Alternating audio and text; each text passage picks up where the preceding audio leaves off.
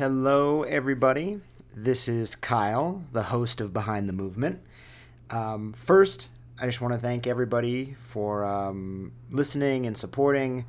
Uh, I've received some really amazing emails and, and messages recently from people who are enjoying the conversations. Um, so I really appreciate that. Um, it's nice to hear that people are enjoying them as much as, as much as I am. Um, before I get to the conversation with Brian Johnson, I just wanted to uh, let you all know that this week um, we started Movement Brooklyn online. Um, you know, before the pandemic, we had a movement facility in Brooklyn, and we unfortunately had to close because of the pandemic. And then uh, for the first six months after closing, I taught Movement Brooklyn live classes uh, six days a week out of my wife's folks' garage. And um, we did those for free and just for anyone who wanted to donate and just wanted to give whatever we could to, to everybody who was dealing with all aspects of this event. And we recorded those classes, and it turned out that we ended up with almost 120 of them. So uh, we decided to take those recordings and, and let those kind of be the starting point for Movement Brooklyn Online. So all uh, 100 and almost 20 classes are up there in what we call the vault.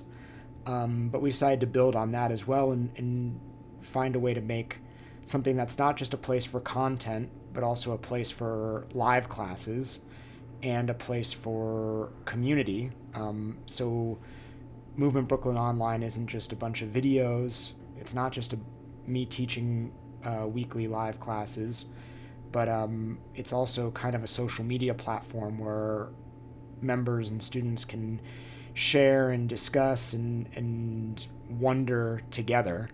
Um, and I think that's my favorite aspect of it because uh, I, I, I want to hear what people are thinking. I, I think I learn a lot from from wondering alongside everyone else.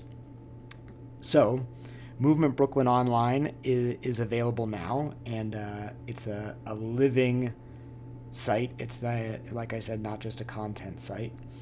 And I'd love to have you join. Uh, I recently got to teach the first live class, and it was really amazing. And, and we put those recordings up now as well. Um, and I'm looking forward to seeing what it becomes. So if it's something you're interested in, you can go to movementbrooklyn.com or you can go to members.movementbrooklyn.com. Hopefully, I'll see you there. Now, enjoy uh, my conversation with Brian, who I can't say enough good things about. Enjoy. Kyle. Brian, what's going on? Hey man, what's going on? Long time. Yeah, it's been it's been a while, man. It's been a while. Yeah, I'm, I was just thinking this morning. I was like, oh, you know, I am actually in the location where we met in person. Yes, yeah, I uh, love Boulder, man. It's been what two years now, I think, or three maybe. Yeah, I mean, I think time flies. I, I think coming up on three, right? Maybe two and a half or something. Yeah. I, so you're there in your studio. Did you have class in there? Uh, Zoom. we had Zoom class. Yeah, we um, we've got a couple classes that we're doing in person right now. We've got one where we have a hybrid use of the space. So we start outside and then we'll kind of cycle people in and out. And then we've got a local park, similar to what you guys do at the park stuff with the park mm-hmm. stuff, where we um, we get, we can get a, obviously a bigger group out there, but yeah, man, just trying to uh, trying to get really some sort of use in the space. So I still see some privates. Um, I do some one-on-one coaching, and then we'll do most of our Zoom sessions from here. But uh, you know, it's not. We've got a small facility, so I Zach or Matt had actually reached out and he said, "Hey, are you guys doing work in the space?" And uh, it just not we don't have quite the space to have more than about five people in at any given time so mm. it's been somewhat limited but is, the, is that the like the laws right now is like 25 or 30 percent or something um honestly i don't know mm-hmm. the really it's been up to just my own discretion and comfort level and mm-hmm. you know using um, not only how our students are presenting it and, and feeling about the situation but also um, personally how i feel about it mm-hmm. and using that as a gauge to determine whether or not we get in the space or not and right now um, dallas we're pretty uh, you know, in terms of these numbers and the situation, it's it's a little over two thousand a day new cases, mm-hmm. and so we're just you know trying to use the good weather that we have to our mm-hmm. advantage, at yeah. least until we don't have it, and then um, you know hopefully we can by that time reassess and figure out if we can get some more people in here, but it's well, tough, I, as you know. As I mean, oh man, know, I know. Yeah, but I, I, I, I, I, I appreciate though that you're like, it's not even necessarily like what the laws are saying. You're just kind of like, well, those are basically just kind of the edge of the cliff. And you're like, oh, well, I can pick and choose how I want to do this for like the safety and of yourself and your family and the community and like Dallas as a whole and Texas as a whole and then the country sure. as a whole, as opposed to it being like, oh, well, where's the line in at? I'm going to go right up to the line every time. right, right. Yeah, it's it's uh, that isn't a great point because I um, I'm probably a little more conservative with it. I I don't um, you know I don't feel any need to like you know flood people in here, but at the same time, you know it is it's a big limitation. We've as you guys have as well, and as you have, uh, I'm sure have your story in Brooklyn, but you know we've we've seen different challenges pop up and mm-hmm. dealing with those challenges and understanding how we can still, for example, get new people interested in our work or um, keep our current students um, connected. It's um, yeah, it's a, it's a unique situation that we're all in. I mean, but it yeah. goes without saying. So but, what? So uh, so then, like, what have been? Oh, by the way, I just, you should know we're recording. I always just start oh, recording okay. right, right out of the gate. Awesome. So just in case right. you were about to say anything you didn't want to say out there, but oh, just man, uh, it's, yeah, it's an open book. Um, so then I guess I'm just super curious, like what has been kind of the the ups and downs of like the student membership situation through this? Yeah, great question. I mean, and I think every, I'm sure every studio and community and space has its own, um, you know, answer to that. But for us, and we actually just had a call with our our group, our community yesterday, you know, talking about some of this stuff as openly as we as we can. And you know, on the on the pro side, we've figured out a way to still connect the community either through Zoom, through doing some local classes, and then through going uh, online in a bigger way. So having people outside of Dallas be able to join in and, and practice with us um, so it's gotten some new traction in that regard. And then it challenged me really to think about a different platform for us to offer um, the education through. So luckily I have a little bit of a skill set with website stuff. So I could kind of create my own back end mm-hmm. and build um, build some programming that we use and correspond with the classes to send out. And then tying in other um, it really kind of pushed me to tie in other life philosophical elements into the practice that we could share either via email or do Zoom calls and have discussions about other things related to practice and life. Mm-hmm. Um, on the on the on the flip side of that, the stickiness of our more core community has become I, it, it's a felt sense, but it's also um, sense through the fact that people are just less visible or they're less um, they make them themselves less available mm. but there's a, a, bit of a felt sense of fragility with the hmm. community mm. so you know it's almost like this thing has while we're connected right? This this idea of technology while we're connected quote unquote via social media there's a bit of disconnection that's happening at the same time. Mm-hmm. and so there's a there's a physical component obviously to the practice itself but there's a physical component to relationships that um, has been degraded in some ways. I don't know if that's the right term but it's been lost mm-hmm. um, as people build new routines they build new habits and they start to um, you know, kind of look in different areas for connection. So, so yeah, that those are probably the two main things that come up. I mean, there's, you know, when when the when the pandemic first started, I would say we probably lost about 20% of our students that were like already on the fence mm-hmm. you know and the core group has remained sticky throughout which has been great but we are we're also a small community i mean i think probably you know here in dallas if we were to spread everybody out we have 40 or 50 people that come in mm-hmm. on a regular basis so um, so yeah, man, it's it's well, I I, I, I, learning curve. I admire the uh, the creativity and like willing and, and, real willingness to like bend and and bend so far as to be like creating like new opportunities, not just band aids. You know, right. I think a lot right. of people are doing a couple things where they're like, the first one is well, let's just put everything on pause and then we'll go back to normal, even though that's never going to be a thing. It's, you sure. know, things are going to continue to change and that's great.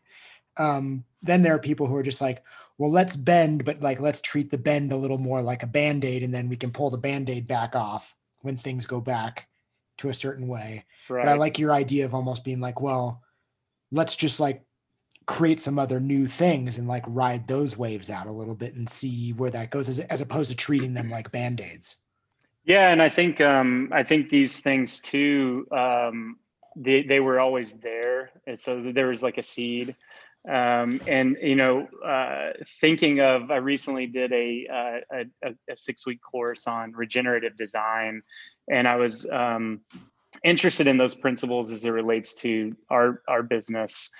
And this idea that when something is dying or decaying something new comes from it. And so like your trip your your venture to boulder is an example of that right? Mm-hmm. it's like we see death as such a um, permanent and maybe potentially bad thing. We have a different view but mm-hmm. out of that death and decay something new comes from it. And so i think um, the pandemic was um, essentially, and it has been until it changes, it's been a death of the physical. And so there had to have been a seed that was already planted, thankfully, in, in my case, of some of these other ideas that just didn't have the time or the watering to be nurtured and developed. And so they're getting that now, which is great. I don't I don't know if it'll I don't know if it'll amount to any fruit, so to speak, but um, but it is it like you said, it is um, it's nice too, I think, having a smaller community where we can be a little more adaptable because we don't have we don't have as much rigidity or process in place where it's like okay we got to we got to move all these people now or you know it becomes it becomes much more uh, nimble. But also at the same time the, the cost of that is your your the the potential for fragility um, is always there. It's like poof and everybody's gone you know? Right yeah. So uh, so there's pros and cons, I guess, both ways. Is is your background like further back in like um programming or or web design? Or is that just something no, you've picked up? Yeah, just the entrepreneurial hat, like having to. I mean, uh, back before before I did uh, my work with Ido, um, kind of in this limbo time, I uh, you know, I was just doing a lot of blogging and writing and figuring out, you know, how to use different platforms. And it's not, uh, there's nothing that I'm doing that's really magical. It's kind of piecing things together. You know, I'm not writing code or anything like that, but mm-hmm. it it works is the the main thing. And it's not just um, a sheet of paper either. You know, there's some there's some thought. We do, we have videos and detailed you know um, detailed things that come along with it. So um, yeah it's not uh, it's probably not perfect on a mass scale but it it, it works and it, it was enough of a skill set to uh, maybe in this case be a band-aid for building something maybe bigger in the future. Well, it's like it's never been easier to build websites and things like that. I remember mm-hmm. making my own website back in like 2000 I don't know, eight or nine. And I, I don't know if you have a Mac, but I was on, I used iWeb. Okay. Yeah. I remember iWeb. Yeah. And I, you know, it was, it wasn't until recently that I realized iWeb doesn't even exist anymore. And I remember thinking it was amazing, but now getting to like work with things like Wix and stuff, you're like, Mhm. oh Yeah. my gosh, So like, easy. This oh, this world is like opened up. Man, it was such a struggle, like in the WordPress days, and trying to you know put photos in and do. I mean, I spent so much time with. I mean, that time now is is allocated to moving and running a business, but thankfully it's there. You know, and like you said, now it's easier. It's like Yeah. plug and play, pretty much. Yeah. So Did yeah, you- it's worked out. Did you own a CrossFit gym prior to this, or was that just a space that you trained out of? No, I never. I've actually never done any sort of CrossFit. I um, probably in 2007 or so, I had another uh, space here in Dallas. It's called the Movement Dallas, Mhm. and um, during that time is about kind of when the CrossFit craze also came came up, and we were doing we were doing something a little bit different. Um, we we called it movement because we were actually incorporating some unique ideas and um, kind of the antith- antithesis in some ways thinking about slowing things down and a little bit more deliberate uh, type of practice in some ways. But uh, ran through that did that for about five years. And in the in between in that process i had just built relationships around town with some of these guys um, that ran a couple of the CrossFit gyms. And when I started doing the Ido work, um, they, you know, I didn't have a place that had rings and had all the, you know, all the stuff that I needed. And so they were kind enough to let me really come into any of their spaces and just Mm. use it. And um, that was a nice little, uh, uh, such a, again, I owe those guys a lot of just gratitude and thanks because at some point we even started doing like a weekly Saturday class for non-cross. I mean, CrossFit people could come too, but it wasn't associated with their gyms, Hmm. and um, that's kind of what led into this. So. Hmm. It just happened. to be honest with you, it wasn't. Well, it's something that I feel like you know because it's been so long now, or or long enough that people don't talk about how integral the role of the CrossFit gym has been and was in like the development of like this this different type of generalist practice because the CrossFit gym gave a lot of people the the space with the apparatuses to do the things that we were working on or are working on and because of the the the rise of CrossFit, all of these tools that were so hard to get your hands on, you know, 20 years ago, it's so easy. You know what I mean? Yeah, like, you yeah. know, it wasn't easy to get a hold of like barbells and and racks and all the gymnastics equipment and everything. It wasn't it just wasn't widely used. And then because of CrossFit, all of a sudden there was like the spaces for the workshops to happen. And it it it, it played this really important role.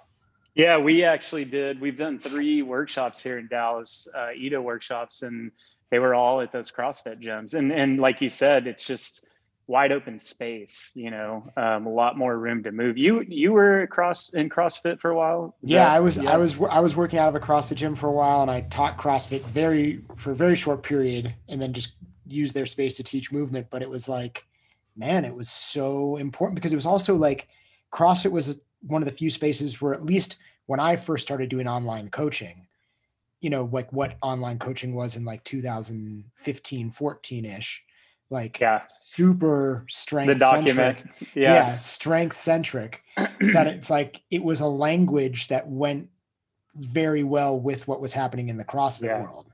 yeah, now which it's is much different. much different and um, it's interesting too because I, I know in those early days because i was trying to remember too i think i started with Ido is either 20 october 2013 or 2014 and it was strength and handstands mobility you know it's like dun, dun, dun, repeat Mhm. um, those early days too when we were doing classes i thought that we were going to get a lot of crossfitters that were interested in the work and that hasn't is still not as much the case um, it's interesting Fit- because fitness fitness people are not, from my not our- experience, yeah, sure. they they are not like the target. Yeah, I've learned that. They're super linear. They're super, um, yeah, instant gratification. You know, like you do Fran, and you feel immediately like, oh my god, I just like burned the house down. Skill and performance. Yeah, it's just kind of that that initial layer. Yeah, for the sure. only the only thing that the CrossFitters got super amped about was like the the the the holy and sacred muscle up. yeah.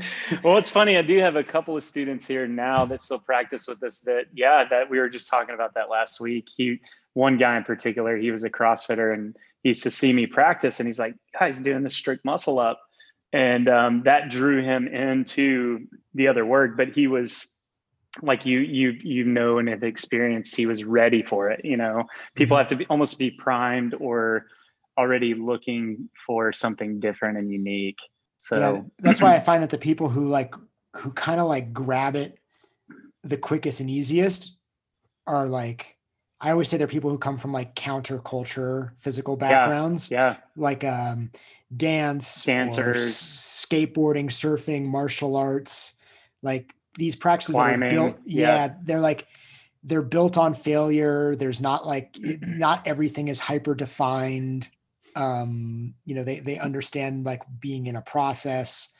Um yeah those are the people that i've always found you know people who play chess even like well and there's a yeah there's a there's an interesting thing with that too and i haven't i've thought about a lot of this but not from your context you brought up which is in those there's there's also this um element of it being somewhat of an art form. And I know when, you know, when I got into the work with Ido it was more about less about, I mean, the skills are great and they drew me in definitely, but it was the art inside of the skill. It was the way it was practiced. It was the, the deliberateness. And uh, you can see that in something like skateboarding or climbing, or obviously some of these other expressive uh, practices like dance and, and whatnot. So yeah, mm-hmm. I think that is that is uh, interesting to think about because I'm not so sure, and I could be wrong. And you know, I'm I'm sure you might someone might email you and be like, "Hey, that's me," mm-hmm. but I don't see so much expression in something like CrossFit because it might be counter what the purpose for those people is. Right? It's, mm-hmm. it's um, if if I'm building a big engine, I don't have as much room. I can build it and and do it better in the process, mm-hmm. but um, it's I don't know. And maybe again, maybe the argument is, well, I can make it an art form while I'm doing it and, mm-hmm. and practice very deliberately. Mm-hmm. Uh, but yeah, anyway. well, I think oftentimes for the most part, it's like because it's a lot of the same movements. So even though it's like the plug and play is different with like putting the movements into different places, it's a lot of the same movements. So like the the the uncertainty is reduced, right? Know? And and to me, there's there there's something about the embrace of uncertainty and like you know creativity is how you deal with uncertainty right you know so right. maybe like if i think of crossfit maybe when i look at like the top level like some of like the games events where it's like whoa that was totally outside the box that's where i see you know some really artistic expression physically like you know right. you might see in some sort of professional athlete but yeah at the other level it's just kind of like oh, I know this movement. I like take that movement and plug it in here and then plug the other one in here and then we're off to the races. Well, and, and that's something too. This actually just came up today in our class because we're on week four of this current work that we're doing. And it involves tapping into um, this exploration or improvisation of some of the elements that we've been working on. And, you know, you can even see, even in our group, how um, you know it can be it can be uh, tempting to get stuck in integration in a sequence that you've already seen or been shown mm-hmm. and the this this problem solving thing that you talk about um, which you see very clearly in climbing um, you also might see it in skateboarding or some of these other um, endeavors but um, people that's where they have the roadblock is you know when in in the way that i thought about it very loosely without having done a lot of ex deep exploration on this but is there's a there's a i don't know there seems to be a connection between thinking and a sequence and putting a sequence together. So i can think about a sequence and you know it's like okay kyle tells me to do these three things and i can just do it. I can insert the the movements and put them together. But then there's also an intelligence like a bodily intelligence that comes through through problem solving that then allows it to be um, much more individual or improvisational. Mm-hmm. Um, and we were just we were talking with the group uh, after class about how you know it seems, and this is something I remember learning from Shy doing one of her workshops long ago. Is that you don't nothing is just uh, created out of thin air you create with the parts that you know so you create with that as reference material mm-hmm. and um, that to me seems uh, that's one thing i obviously love about this practice but that also seems to be the most challenging element for um, for really anybody coming into a practice like this or a process that is not just following some sort of sequence yeah, we, um, we, it seems like we have the tendency as human beings to like really we quickly create patterns and rhythms and habits, right? Because I think that right. like it makes us it creates moments where we don't have to think as much, right? Like, you know, we we get like these patterns in our nervous system and it's just like, okay, cool, like that that chunk of my life or that moment is taken care of because like the habit exists. Um and to like create new patterns or to you know to be prepared for the uncertainty is finding these ways of like um integrating in like surprise and discovery right? Because then it's like oh we i've i've made the i've found something that i didn't know was there. Right right. Yeah and, and it's interesting because uh, you know we so today we'll we we did this in class. It's like okay let's take two movements and we're going to take four minutes and i'm going to let you guys explore new ways of entry and exit.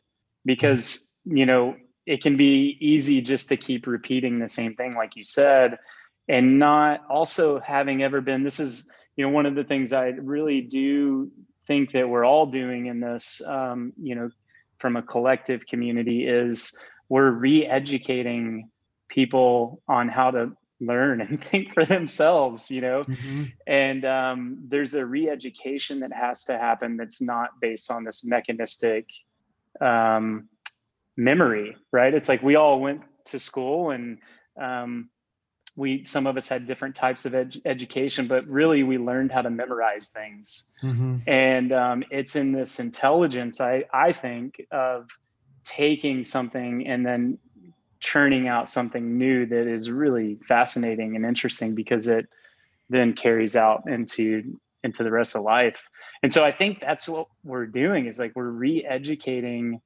um, people in these uh, these principles of connection with life and connection through movement. And mm-hmm. um, it's interesting to see where we most of us do bottleneck in that. Mm-hmm. i'm i'm me just as much as anyone else. Yeah. Well i think I think that it it it really challenges us culturally because as you said like you you use the word mechanistic and that's how people really operate. And and to me when i think of things that are like mechanical it's like demonstrations of like control right? Yeah, so it's like oh how do i control this situation? How do i control the environment? How do i control myself? And i've gotten in the habit of saying that like to me, in the way that I train and practice, isn't about being in control. It's about preparing to not be in control. Right. You know. Well, and, and this is yeah, yeah, this is interesting too because I'd say, and I'm not sure what your experience was. I'd be interested to hear, but the first few years, a few being like probably three or four even, of working with Ido was very much uh, very somewhat rigid for me. So I built a lot of control and I, I, you know, was able to ex- express, I guess you could say, that control, and I still can. Like it's something that doesn't come easy, but it it definitely was. I, I lean more toward that. Um, but in that, I guess formality, what I realized is that that's where this exploration lies. Um, so there, you know, it's not quite maybe the discipline equals freedom thing, but um, there there needed to be some sort of formal practice for me to explore within and now holding those two polarities i find like you said very interesting it's like i might come in to do my quote unquote formal work but in a less rigid way um, whereas before it was like man didn't miss a set didn't miss a day didn't miss a session mm-hmm. now it's much more of a framework where I do the work and I get it done, but I'm less attached to it. I'm less, um, uh, you know, I'll beat myself up if I miss a few sets of this and I end up kind of exploring something else a little bit. Mm-hmm. So, um, so anyways, I think that that is uh, that's true. It's like I had to, I, I had and continue to let go into uh, into this practice, which is very much exploring these polarities of, um, you know, for me, it was kind of more control and rigidity to now, you know, showing up in something like like spinal work or um, some of the movement quality work. It's learning to be connected, you know, and to let go of some of that. It's it's uh it's been a fascinating journey in that way. Yeah, I, I agree. I think that the the early days, and I and I really, you know, if I'm being honest, I don't think that this was like some sort of something intentional. I just think it was part of like an evolution. Yeah, just, right. Yeah, it, it was an evolution. But to me, it, it, reminds me a lot of like um, Zen and the Art of Archery. I don't know if you've ever read it, but just the idea of like developing uh, like you said, a discipline, but the discipline actually wasn't so much about being great at firing the arrow per se. And Listen, this is what I'm just taking away from it. Right, right. Um, but it's the the the resilience that the the mental practice that comes with being in a discipline, you know, right. and that's like the transferable skill. So it's like you know going through that and being like, oh well, I'm going to do strength twice a day. I'm going to like you know live like a monk or whatever for a couple years um, there's there's something though coming out on the other side where there's like oh there is a different mental game that i feel like i can attack a lot of other things with or any or, or play other games with yeah and i think Ido referred to this long ago and i didn't really understand what he meant until um, until maybe more recently in the past few years. But he talks about climbing the ladder of memes. Hmm. And, um, you know, essentially we go through our own development. And what brought me into the practice is the development of certain skill uh, skill sets. You know, initially it's like, okay, I want to do a one arm handstand or one arm chin or whatever.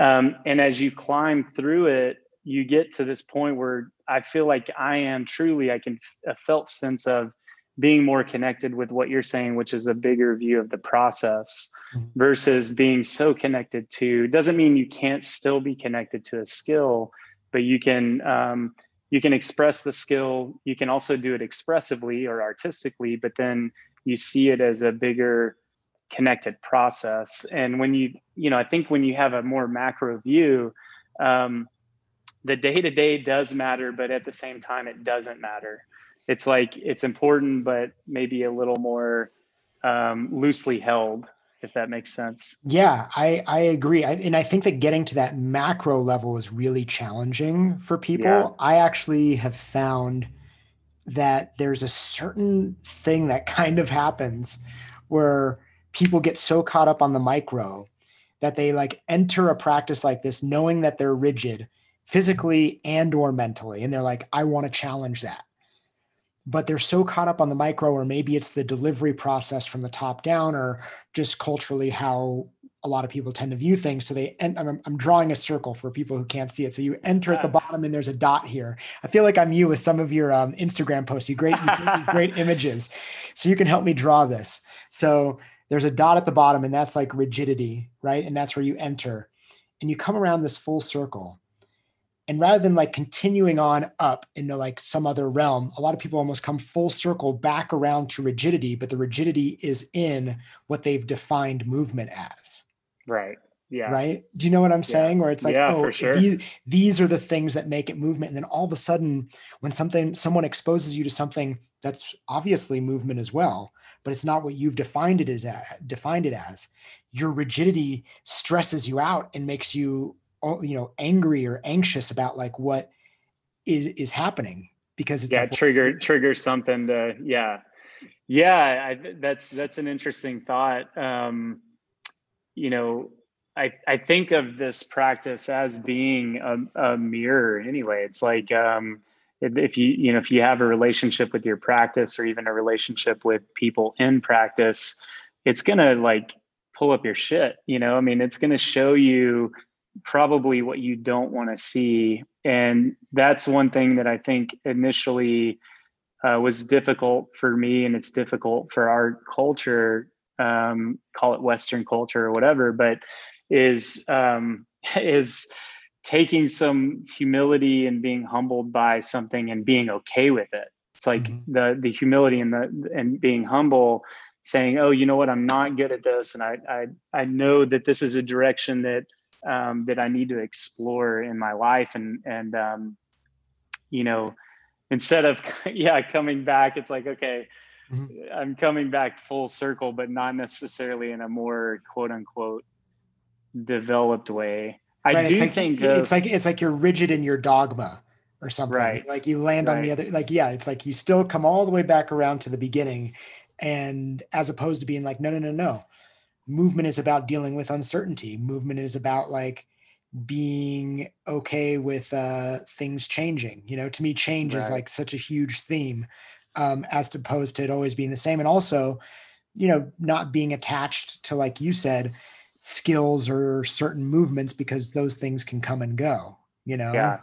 Um, yeah and it's interesting to see how people do process that. I mean i i, I think um you know I don't want to speak for Ido, but I think there, like you said, some of it is, um, some of it just happened, you know, in terms of how he organized things, and obviously he there's some curation as well. Um, but it, I think it's showing it shows his own development along the way, mm-hmm. and each of us have our own development, and we enter we enter into the quote unquote cloud, and then we come back out and re-enter and come back out, and I think um, I, I think what's unique is how people enter into a practice like this and they you know what i at least find um, valuable for me in my own life is how i use movement as a lens for life itself like you're saying it's like mm-hmm. um, how can how can i use it to you know learn some of these principles and and the byproduct is that i'm a you know as a biological organism that has to move, I'm also getting that taken care of in the process. Mm-hmm. Um, and yeah, it's it, everybody comes in at a different point, and um, you know, I've, I've I've got students that kind of came in with the process already. It's like day one, they already saw it, you know. Mm-hmm. Um, mm-hmm. and it, that's interesting too to to to to witness that. So um, yeah, it's it's it's uh I, I, don't I think now I, am if you would ask me four years ago it may have been a little bit different but now I'm just like a little more like right. Uh, it is it is what it is. Like I, I think really that, know what to say about it. well, that, well that's the I think that's the better place to be. You know what I mean? Yeah, like I yeah. actually think that like I've grown to a place where if someone says something to me with certainty I'm like I'm a little skeptical of that Right. You know, I right. think that like having like the humility and the I don't knows are like really important places to exist. And I, I've come to respect that more in people that I'm learning things from. Um, so yeah, and and oftentimes when people th- talk about like what it is or what it isn't, I, I actually find that like some of the best things that to me capture a lot of like what what's happening are things that were written thousands of years ago. Like I've gotten in the Absolutely. habit of, of yeah. reading like a lot of the old like yoga scriptures, like the Yoga Sutras and the Bhagavad Gita, although I'm probably saying that wrong. But like um the things that they're talking about, like that to me really captures at the core like what's happening. Absolutely. Yeah, I, I agree too. I mean, there's just so much that's already um that's already there to be explored. I mean, I, you know, you could argue philosophically, it's already, it is here. It's mm-hmm. it's here, and um, I think it can be revealed through this type of practice. Um, and it's it's providing, in some ways, of some sort of framework for people to do that.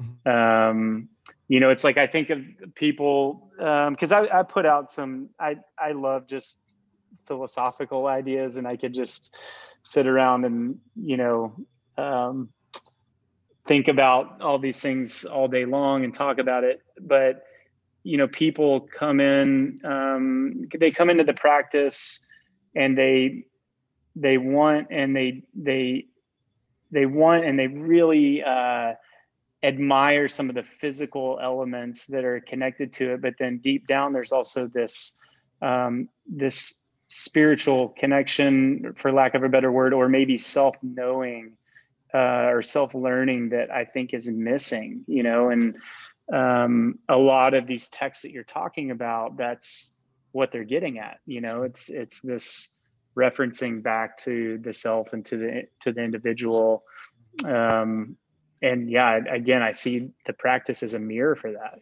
Well that's well that's what beautiful. i so so i i think it was when i was reading the yoga sutras and whoever translated it gave their kind of like explanations of like what some of the sutras meant. And at one point it was talking about you know the mind and and meditation and then was saying something like you know it all comes down to, to controlling the monkey mind and then I was interviewing this girl, Elka Schroeder. I don't know if you know who she is. She lives up in Toronto. She teaches at a place called the Spirit Loft and then has her own uh, teaching practice as well. And she's been training with the, the, the Fighting Monkey crew for a long time.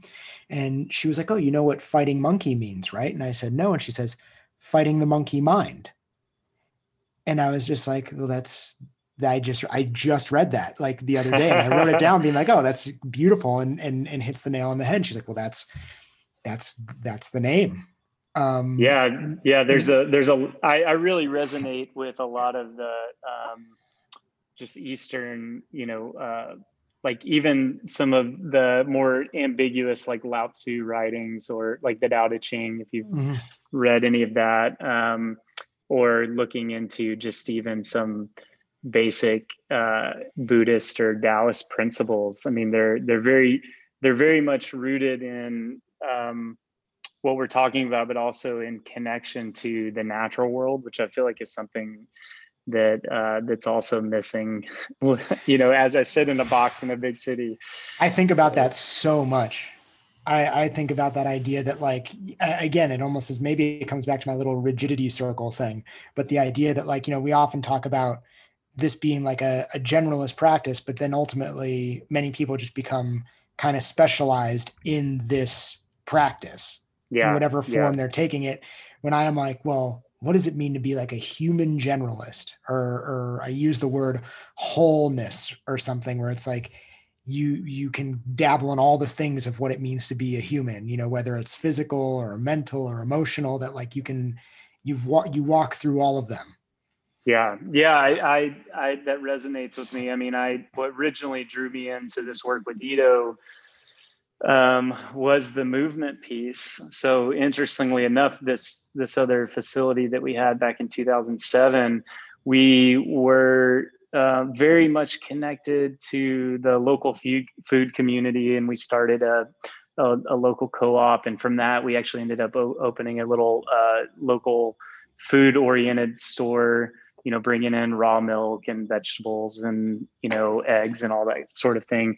And it grew really fast in this kind of food arm. And at that point even though you know we were called the movement dallas we were exploring this idea of movement is really connection of all things right? It's connection of the the way that we think. It's movement of our physiology of our biochemistry. So you know what i eat is a form of movement. And then um, you know bodily physical movement and how these all connect holistically. And so these holistic principles um, i felt like i was missing this movement element. It didn't feel like it was a, a big process or a big connected um, or connected or in alignment with some of the other like uh, food principles and some of the other things that i was exploring and so when I found Ido, I kind of then it like flipped, and I, you know, I would say I, like you, like you mentioned, really just went way, way into the movement, movement only thing, um, and talking less about these other principles. And now I feel like that's where we're at with the space, and you know, where personally, I'd I'd like to move things in terms of my own um, communication and education, which is into this life philosophy of how movement acts as a lens to inform these other life practices. So, um, you know, we're starting a little community garden here at the space. We, you know, are organizing regular uh, nature walks in in the future for for students. Um, we've got one of our students; it's a master naturalist, so having him kind of teach us about you know some of that. Um, and then just reconnecting people um, to yeah to these other ways or modes or practices of life that are that are inside of and alongside of uh, movement practice. Mm-hmm. because it can be easy to be one dimensional but broad you know but broad at the same time. Like you said a, a generalist and a specialist at the same time mm-hmm. um, and kind of get lost in that yeah and i think that that just like it's it, that is seductive in this culture because i think it's what people are are are used to doing like being like well what do i need to do to like put a put a identity on me. Like where's my yeah. jersey? You know i need to well, quickly yeah yeah. choose a name for myself. Well it's funny man you say that because in 2008 or so when i joined jumped on twitter mm-hmm. um, and it's and you know you're signing up and you're you're you're face to face with that screen. It's like hey what's your username? You know what do you and i chose brian movement because you know that was my email address at my facility is brian at movementdallas.com mm-hmm. i'm like oh brian movement and now that's what it is like instagram all of this and i'm kind of stuck with it you know uh-huh. it's like my name is super common like your name not as common uh-huh. so you can you can have this thing that's you whereas um, someone says Brian Johnson and they think, oh, lead singer for ACDC or the the you know 50 million other Brian Johnsons out there. But anyways, yeah, you're right. It's like uh, we we pigeonhole um, we pigeonhole ourselves in that um, in that name or in that thing mm-hmm. and that's what people want to see it's like they don't want to see you know, they don't want to hear me talk about what i'm eating or you know um, seeing me on some nature walk talking about the plants or you know i mean maybe some people would but you know you're you're you kind of get stuck in this in this perspective mm-hmm. um yeah it's it's interesting and i that's one thing i think that's a downside to just social media in general. You know i think of a platform like instagram i started it to document my movement practice with Ido so i jumped on there long ago before i was working with him and just taking random pictures you know and then you know sending all those all those videos in. I was like you know let me just start using some of these like for instagram and so then it became this process of my journey but no one ever sees that like nobody's who's gonna who's gonna scroll back excuse me who's gonna scroll back five six years and see yeah may, may, that, like, may, maybe in the early days of instagram i think people yeah. were doing a little bit more of that and now it's just like it's it's no. boom boom boom boom and so boom. they don't they you know it's there's a disconnection with process it's like oh you don't see that you know five years ago i couldn't even straighten my arms in a handstand or you know, I couldn't, you know, do a, a decent resting squat or whatever. I mean, you know, mm. it, it just assumed that this is either this person's talented or this came out of the gate or he was a gymnast or whatever. Mm-hmm. Uh, but it's do, a, yeah, it's a, it's a problem with that. I think you, you do you do have some uh, some good dimensions on your side though, in terms of like you've got some wonderful arm length and leg length, you, you, yeah. in, a, in a different life, you could have been like an um like a gold medalist, like Olympic weightlifter. Probably a deadlifter or something like that. Yeah. Yeah. Yeah. Squat. It's funny. Squat and deadlift. I was always really strong at. Bench, mm. not so much. yeah. So you know, it, it definitely. uh some of the proportions do work out. It's funny too. That's probably one of the most common questions. As a matter of fact, yesterday some guys like, "Hey, I'm six foot, whatever, and I'm having a hard time with the Stalder. How tall are you? I hate those questions. I'm like, well, uh, I'm no shorter than five eight and no taller than six two. And I'm like, you know, go go check out Roy Gold or some of these other people and know that it's possible. Right. Um, but yeah, there's definitely no doubt leverage advantages and you know these things that pop up that um, it's like inside of the practice even the different containers you know it's like uh, some of the floor rolls for me are difficult where because my legs are maybe shorter torso longer but then you know maybe a planche is easier for example so mm. it all kind of averages out you know yeah just like yeah. law of averages everybody has their like give and take a little bit yeah, yeah. I, I, I think the most recent time that I that you and I crossed paths, even though we didn't get to chat, was actually I think probably in like May or June, maybe yeah. July, because you did um, some of Tom Weksler's um, online classes that he was doing.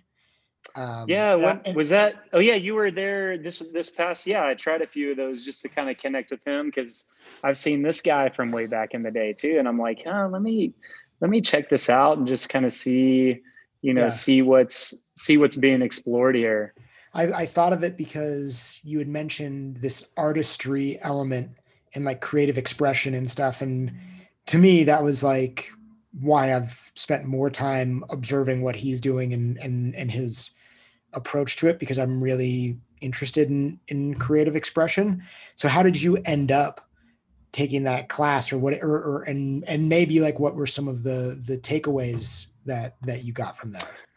Yeah, um, and that's something that I realize is a hindrance for me uh, in terms of finding finding the connection to express so mm-hmm. it's it's you know um, allowing that to happen i guess um, and not being so form formal maybe um, but so i think i just saw him post and that was during the time where you know there it's just there's so much out there right now you know in terms of grabbing at people's attention and he was one of those guys that you know he had been all over teaching his i think at, at the time you know a couple years ago is the movement archery stuff. And um, just curious about i know i, I think i don't want to you know put words in anyone's mouth but i think he also um, used to practice with Ido way back in the day maybe on capoeira um, mm. coming from that background. And so I, I just wanted to see okay what's this guy doing? Um, and it uh, it is a it's a completely different lens to view practice and process. Um, and I I only I think I only took maybe three of the classes because I had reached out to them and some of the times didn't work out. Um, and you know, it was interesting to see how it was taught. I'm always curious how people are teaching things, just even the way that they carry themselves and present the information. Um, and then I was also um, interested in my own reception of the material, like meaning how do I process this thing that's like completely new as a class where most of my practice is through programming and it's from it's it's new and then it's made more familiar and then it's new again and made more familiar whereas this is completely new Mm-hmm. Um, and I like putting myself in those situations occasionally, as often as I can. But with their current situation, is is occasional as is can it's come up occasionally where I've met up with a couple of different teachers, um, and I'm also referencing how it can connect into this process. Mm-hmm. So you know what type of material does this connect with and um, it's interesting. I, uh, you know, one of the things, I guess, one of the takeaways for me was that I need to do that more often. I need mm-hmm. to, you know, kind of branch out and just like explore a little bit, and then, um, and then, and then, it made me realize that there are different dimensions of practice, and people have their lens on one dimension. And what I mean by that is not that he's a one-dimensional guy in any way. He's very, um, very much an excellent teacher and the way he presented it. But his the dimension was in this creative space, at mm-hmm. least for that class. Mm-hmm. And so that's all. I Only have three classes to go off of, and so it was interesting to explore from that dimension. Mm-hmm. So you know, instead of coming at it from a um, like hey a byproduct of this is that you're going to get six pack abs or mm-hmm. you know a byproduct of this is that you're going to have a higher jump mm-hmm. um, it was it was purely imaginative and creative mm-hmm. and so that i thought would was an interesting thing to take back into my own practice it's like okay how can i um, look at it from this one dimension only mm-hmm. and mm-hmm. then look at it from these other kind of um, layers, I guess, so to speak. And one of the things that I realize is that I don't know, I really don't know jack about that dimension. So um, whether we call it like dance or creative expression, um, the lack of imagination on my end was pretty astonishing.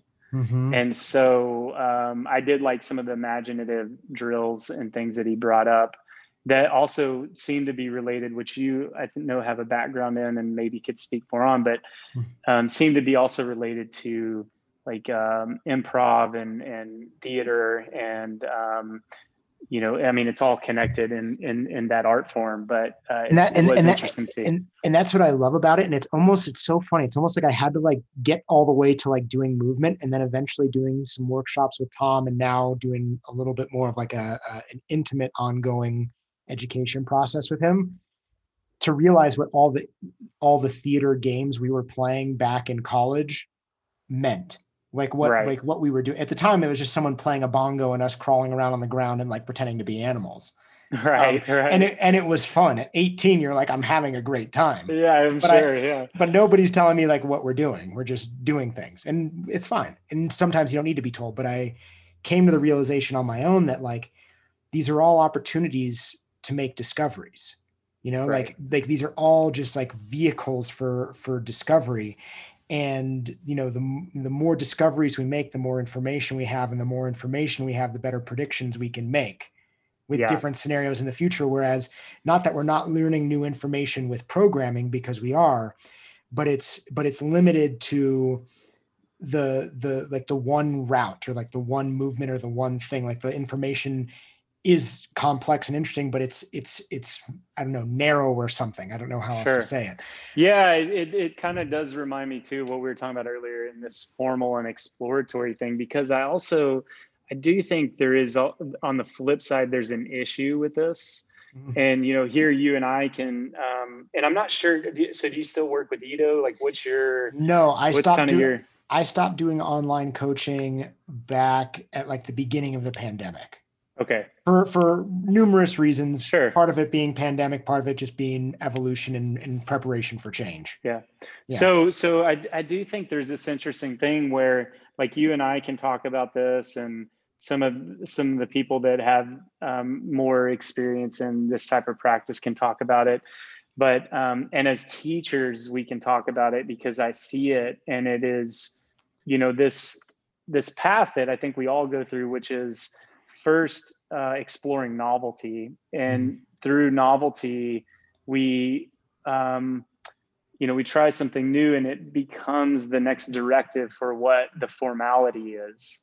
So I need to have novel to inform the new, but for most people, it's all novel. And so you never actually build any sort of framework. And so um, I occasionally will pop in and, you know, okay, I did this thing with Tom. I did a little thing with a Cirque, uh, a Cirque performer, an acrobat. I wanted to kind of see what she was doing Mhm. but but then quickly i'm like i, I pull back a little bit because um you know and maybe it's an i don't know i i i, I still i trust this process that i'm in with Ido um so much so that um that i haven't felt the need for a new directive Mhm. and um, but at the same time i like these little exploratory kind of spurts to maybe give me like you're saying some of this different information and then take it back into a formal thing um, but anyways what what i was getting at too is that with just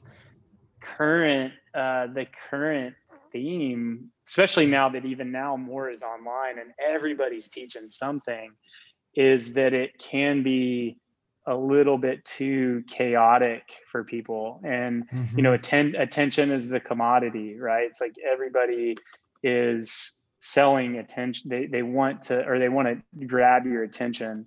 And so um, i think we live in a time where it can be hard to actually trust any sort of process whether it's with Ido with tom with you know me or you or anyone else and um and to know when to like jump into some sort of formality Mhm. um and so for you it's like you it sounds like you went through that or you had your crossfit you went through the Ido then now you've kind of got the new exploration of this other stuff and you're you're finding something to kind of latch into yeah i also find that like i i was saying this to my wife last night that like i i i have the ability to like self sabotage myself and I don't mean it always in a bad way, but I think it's often because I I'm like um and I think a lot of us are are uh, rebels. I think if you're doing movement and you're and you're teaching movement like you're a rebel and you're a heretic inherently in some way. Sure. But I've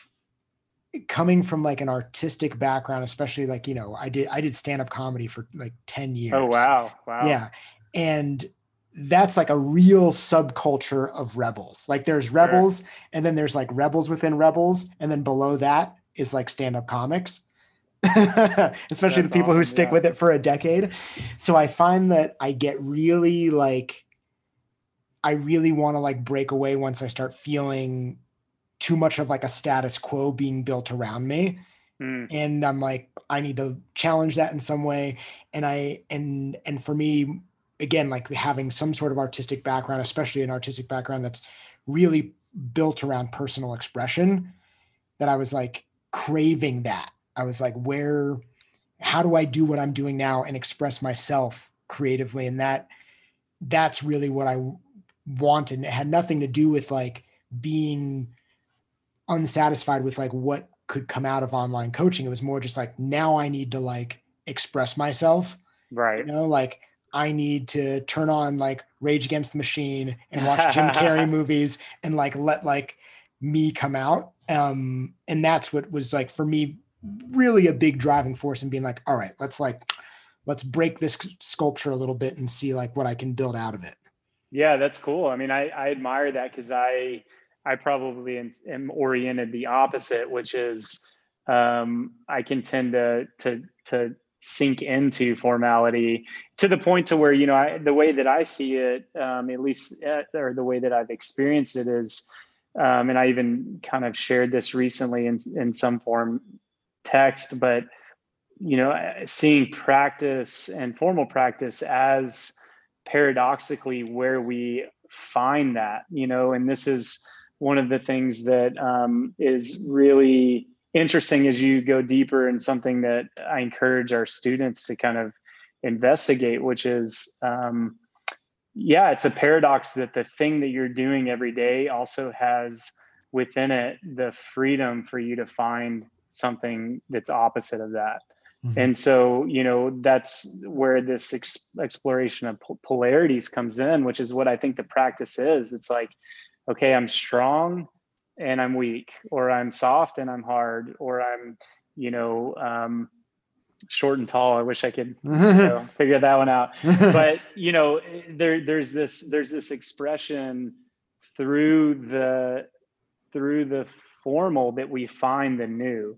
And this is the the the idea of consistent practice. I'm I'm very much a not a discipline because I, I, don't um, you know i'm not overly rigid about it but i do think consistency and having that formality is is where um, where the newness can be sought outside of having to then go look for it somewhere else. Because I, I, do think for me um, there have been times where i'm missing something that's already here. And so i think that it's out there but it's already it's already it's already available. And and that's kind of this too like when you look into some of the different you know texts related to um, different buddhist practice or there's all kinds of teachings that um, refer to this kind of non-dual aspect of of who and what we are. But this idea that like you know it, it's already here. It is here. It's just a matter of seeing it. And i think you know maybe an argument is that some people do need to go out to see it and some people need to realize that it is already already within or within a, a framework or within a, a practice mm-hmm. so but yeah I, I, think i'm very much maybe the opposite it's like ah, i'm just going to stay here for a while and not that it's comfortable but that um that i feel like i the deeper i go the more i see you know mm-hmm. it's like uh i don't know seems seems a little quirky. No, sometimes I see it's it's so funny. I feel like it's so easy to like because I think everybody does it where it's like they they hear someone else's like way of approaching and they're like, I wish I could do that. So hearing you hearing you talk about it, I'm like, I I I see that and I and I and I and and there's part of me that's like, oh, I, I wish I had that in myself. Kind of maybe on the other side, you're almost looking to be like, oh, like I see how that thing he's doing is like interesting as Sure, well. Sure. Um, so I, I really admire that that way of being. Cause like I said, like like it as I, and as I said to my wife, I'm like, oh, like there's a little bit of self-sabotaging to like exist in this way a little bit. you well know? you know i think i think too it's interesting because what we're talking about is um, being able to to bridge that space and to have access to both Mhm. you know it's like um uh i you know i need the i need the formal digging in and i need the exploration. And for each person i think that's uh it's just expressed differently. You know it's like you it's like we said in the beginning of the call don't i don't see it as like um better worse you know different whatever. It's just uh it's so interesting how we all come to this with a, a, a unique perspective Mhm. you know in life in general i find it extremely fascinating um and and the the the I, I posted this yesterday because these these paradoxes come up all the time but the the fact is that like a movement practice means nothing and everything all at the same time Mhm. and you know i'll find myself in a practice let's say i'm doing floor work which i'm exploring more right now and it's like god this is what am i doing you know but at the same time i'm doing everything. It's like there, everything is here but nothing is here. And and i think going back to some of that eastern wisdom that you were talking about where they do talk about a lot of these things it can be helpful because you know the reality is we don't know. Like we Right. don't there's nothing that we can hold on to. And um yeah i, I again I, i'm not Yeah. really going any anywhere no, with but, this, but, but no, but it, it's it's making me think of this thing, and and so I I interviewed uh Yos, Jozef Frucek, who he and Linda developed Fighting Monkey, right. And I said to him, I was like, you know, I took one of your workshops, and what I one of my takeaways was that a lot of the material is not, you know, people go and take a lot of workshops and they get caught up on like the content, right. And I was like, you know, I might be wrong, but like I get the impression that like it's not about the content. Like it's actually about the message behind the content. The content is just a vehicle for Absolutely. like the the, Yeah. the the bigger message. And I think that that's an important thing to to to embrace. And when I think of like the the Eastern philosophies and, and things I've read about Zen Buddhists and and you know Zen masters and things like that. It's like you know people show up there and they want to learn something and they're like, I have nothing to teach you. yeah absolutely Right? It's like it's uh, and it's, as you're saying, it's like it's already there. right They're just creating challenges and vehicles to make those discoveries. yeah or Right. or yeah the student is projecting it onto the teacher or yeah and i think about that with Ido's work it's like um it's beautiful. The process and the way that it's put together is very um very much you know something to speak highly of and to cherish.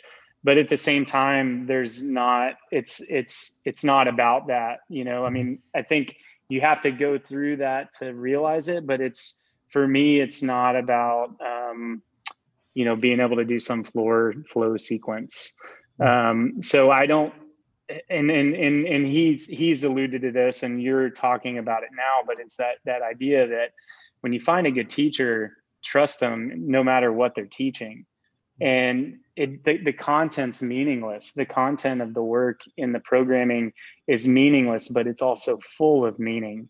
And you have to find that. You've got to scratch and dig and um, and you know for whatever reason certain people resonate with um, certain styles and certain teachers and certain but I, I also i truly believe in my own experience that there are very few really good teachers out there.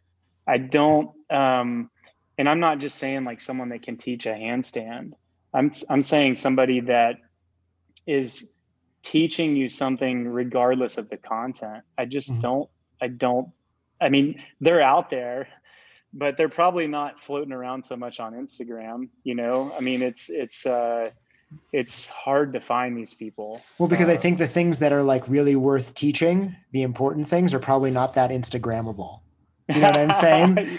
Well, that's man, and that is uh God, that's the truth. That's like there there's like your next post right there. That, like it's it does seem I to mean, me that like the most important stuff like the, the the shit that really is like the rich stuff like nobody's yeah. gonna like it on instagram in a photo at least. Well yeah hmm. because the reality is it is the practice and it's the it's the work.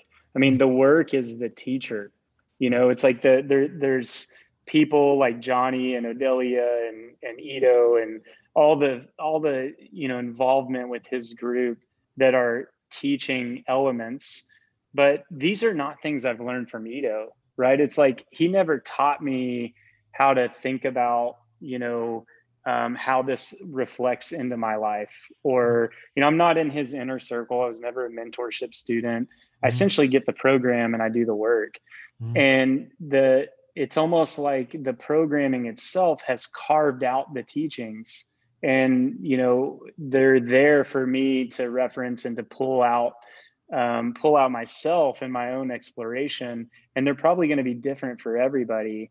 But um, it wasn't like hey here's the and, and i don't think that is the case for anything. It's like i mean look at like you know um, look at all the the teacher the ancient teachers of time you know whether it's jesus or buddha or you know any of these great teachers really were you know showing they were they were showing a way for people to follow and define in their own lives you know so yeah i don't again it goes back to what you said it's not the content um but in some ways it is, mm-hmm. you know it's weird yeah. i don't Right. But uh, I, and I, I think I use the word content just because it's like, it's the word, it's yeah. the word of the time. You know what I mean? It's always yeah. about like what content is on what platform, you know, con- content is everything. And I, and I'm just growing to feel like content is, is, is actually very little. You know yeah. what I mean? It, well, and it, and it reminds me too of that idea of like, information, data, information, knowledge, wisdom. Mm-hmm. So it's like there's a lot of data and information out there, but who cares? Like anyone can go down the street and learn how to do a handstand. Mm-hmm. Um, but you know what what does that mean? And maybe for somebody it means everything at the time. Like I know when I learned a handstand, I was like, damn, this is this is the holy grail, you know. Mm-hmm. mm-hmm. Um, but who am I to say that that's not enough for them or you know um, that that's not a part of their a valid part of their own process or that where where i am is any better different you know mm-hmm. and that's the yeah that's the, the the weird slippery slope of this it's a, like you um in some ways you you find a teacher hopefully and you also find it on your own mm-hmm. and um and that comes with doing as you know it mm-hmm. comes comes with doing a lot of work well i mean that's you know and again like you know like to continue to go back to like old scriptures although you know if things have exa- lasted thousands and thousands of years it's probably the good stuff right. um but so much of them always also come back to like many of the same ideas but often they return to like none of these words actually matter like the reading and absorbing knowledge yeah. yeah like it's it's about the experience and it's about like right. you know being out there and like living and feeling and and knowing what that's like in your nervous system not just like what i'm telling you it is or something. Sure. Um and that's yeah, and, and, and that's an important piece i think that people sometimes get distracted from. They're like oh well i've read so much or i've watched so much. And it's like well there are plenty of people who can't read or write about the thing or explain it in any verbal way, but can like show you things or take you into places that are really the important directions without having right. without being able to explain it in in a technical way. Yeah. Yeah. And I, I do think um it's like I feel like part of my skill set is trying to trying to capture both in some ways mm. you know it's like trying to capture it seems somewhat of an art form and just taking whether it's you know having a, a exercise physiologist background having that as a lens having the you know the nutritional element as a lens having the anatomical lens having the movement lens having the philosophical lens and putting these all through some sort of filter that um, that can communicate enough to get somebody practicing. And then when they're practicing have pointers to you know to their own development. So you know in uh, buddhism they call it pointing out instructions or in dzogchen which is a, a teaching inside of tibetan buddhism but they point out to true nature. And so you know i think of it very very similarly in a in a movement context. It's um, okay you're doing you're doing a handstand. Have you thought about um, not only this physical cue, but have you thought about the fact that when you're first learning the handstand, you can't think about anything else? And then once you have the handstand, you can think about everything else.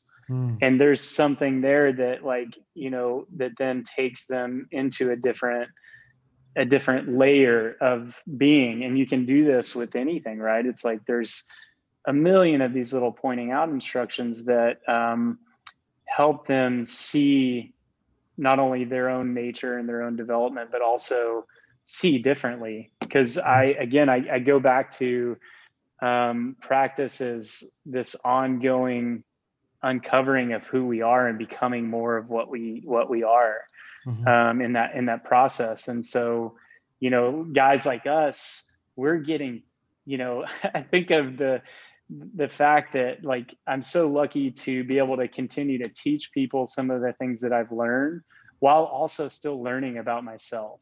Mm. You know, and it's like such a beautiful thing to be able to do that. And I I really do cherish and um and and take very uh seriously this role of teacher because I have to it, it lights a fire under me to continue developing myself in a certain direction Mm-hmm. And so, um, so anyways, I, I, these, these little gems and nuggets are everywhere mm-hmm. and they, uh, they inform us and inform life and practice. And, um, going back to what you said a minute ago, that's, you know, why I like to think about at least what we're doing here as a more, it's, it's a movement oriented approach mm-hmm. to life and not a movement life so mm. it's it's movement is the orientation that then refers all of these other life practices for me to inquire into, whether it's how I feed myself, how that affects my environment, my local ecology, and the global e- ecology.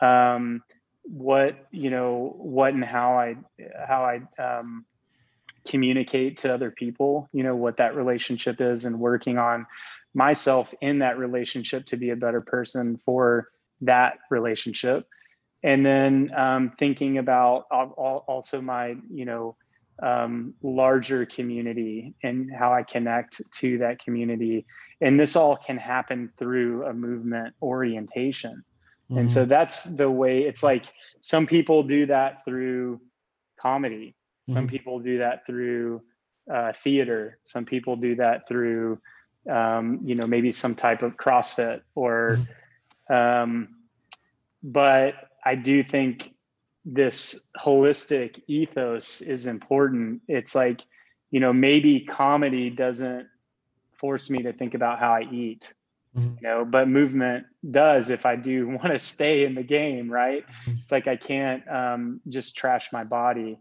or, you know, maybe, um, maybe CrossFit doesn't force me to, and I, again, I'm not picking on any particular, I'm just using it as an example that um, you can do all those things and have a holistic view. Or in this case, movement is going to force you into that view.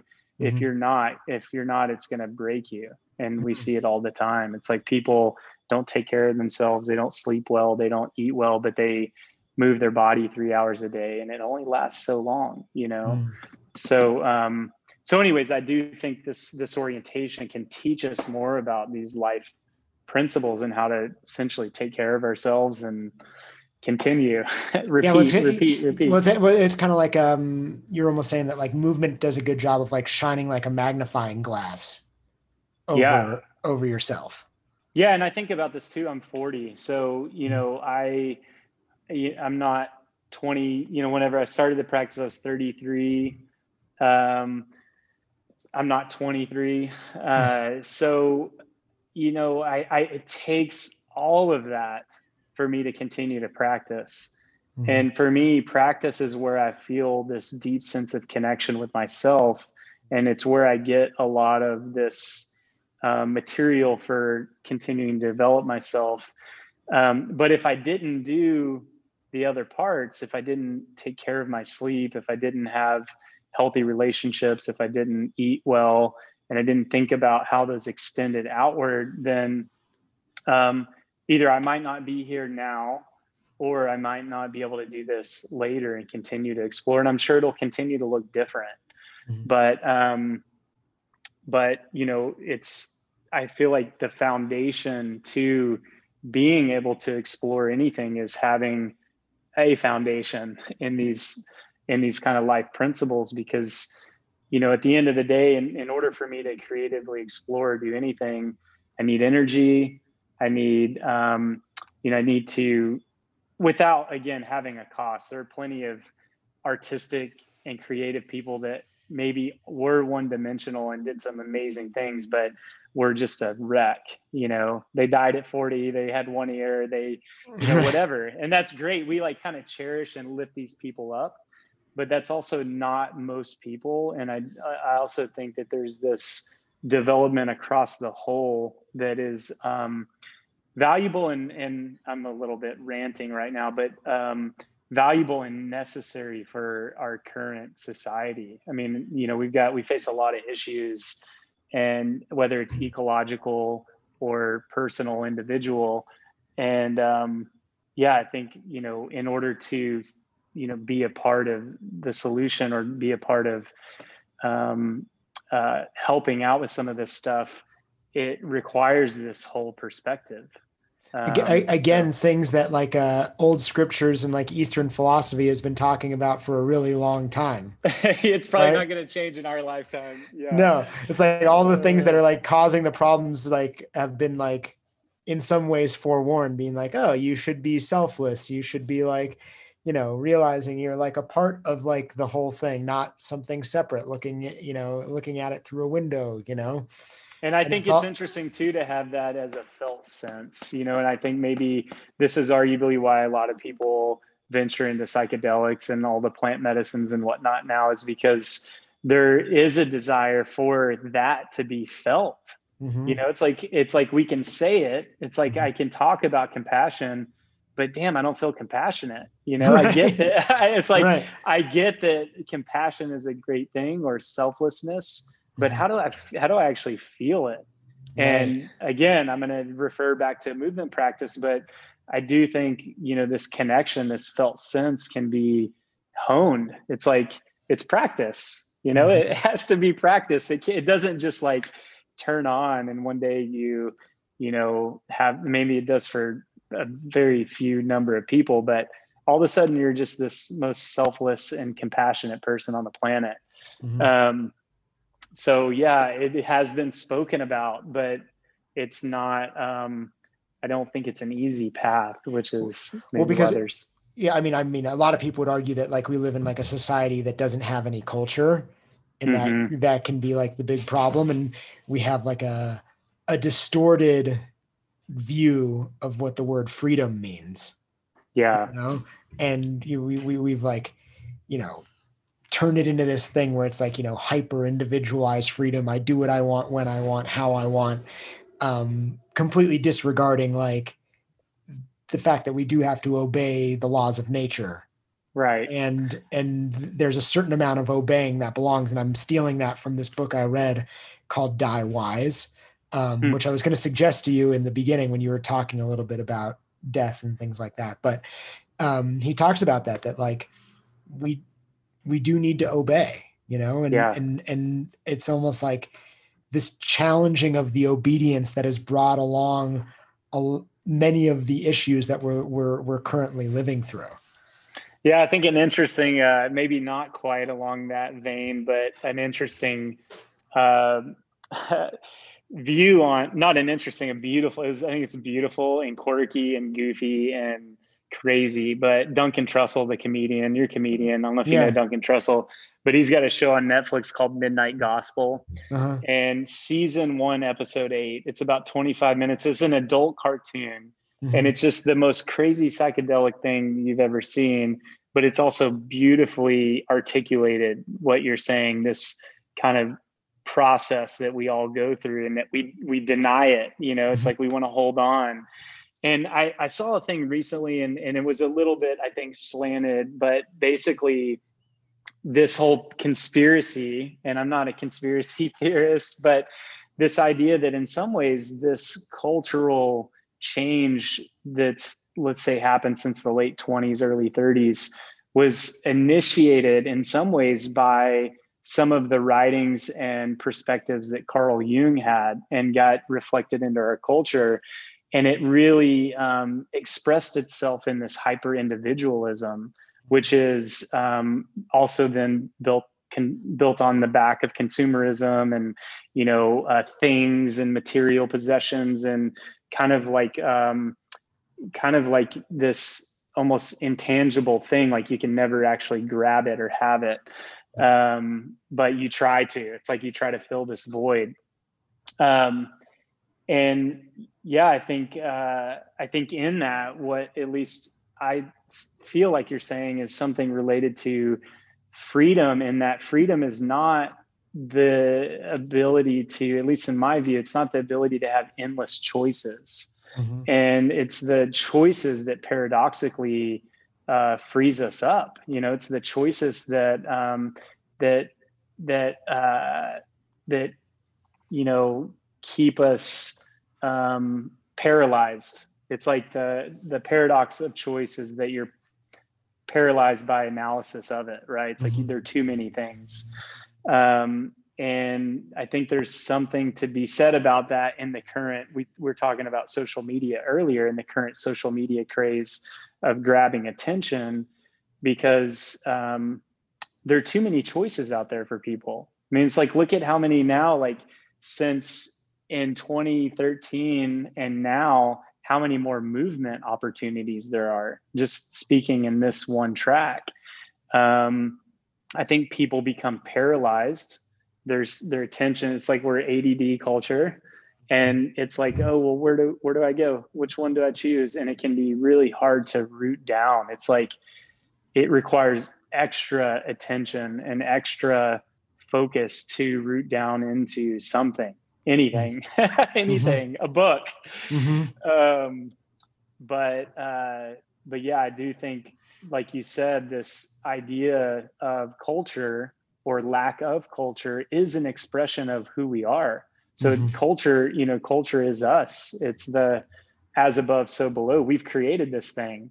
Yeah. You know, it's like whoever's president or whatever's going on in the world was created by us. Mhm. And I think it's easy to forget that. You know, it's like I want it to be different, but also at the same time, I want it to be what it is. And anyway, Mm-hmm. no, I go, I, I, I think, I think, I think you're hitting the nail on the head. I mean, it's like, it's, it's, it's, yeah, it's, it's, it's what I'm, it's what I'm saying. And it's, it's all the issues, but I think that you going that step further and being like, oh, but what we are living through is an expression of us as much as we are an expression of it. yeah. You know, it's almost like some sort of weird perpetual motion machine. Yeah, Uh, it's the uh, I can't remember who said it, but it was like another one of those long ago, which was the as above, so below, and um, you know, uh, it's it's it's a universal principle that can be applied to anything. Mhm. Um, you know, the way that I think it affects my physiology, um, the way that I eat, it affects my physiology, the way that I move, um, and then that also bidirectionally gets gets um, displayed as culture or gets put out to be culture. Um, I mean, look at movement culture, right? It's like um, a lot of the things then, you know, that a lot of the things that were created then initially when Ido kind of came up with this term, um, it's become its own thing, you know, that was also created by the culture Mhm. that didn't really know, we don't really know what we want, you know, and Mhm. so it becomes this like array of everything, you know, it's, it's a, it's weird, man. I mean, it's, it's probably not worth a rabbit hole a rabbit hole adventure but um but i do think uh like you said it is interesting to think about how we we have we've created this like it mm. part of our own expression yeah and and and, and we continue to like go further into this like lack of obedience thing you know I, I i think about it like like walking around here and seeing like all the squirrels and stuff i'm like they're arguably more free than we are but they're very right. obedient to like certain laws of nature like whether it's like the seasons changing or like the way they move knowing that they're predators and and there's um a respect almost like to like the collaboration that they're having with like the world you know? Yeah and this they, is the i think you're too talking about this argument of um like free will in some ways and i'm not i'm not i'm definitely no scholar in this or expert. Um i've heard some people much smarter than me talk about it but like does a squirrel have free will for example or is it just automatic programming you know is it right. like bury the bury the acorn you know, right. chase chase the whatever, right. you know. Um, and some people would argue that at a weird stage, we also don't. We're we're we're referring to old programming or conditioning or habits, and that there's little free will.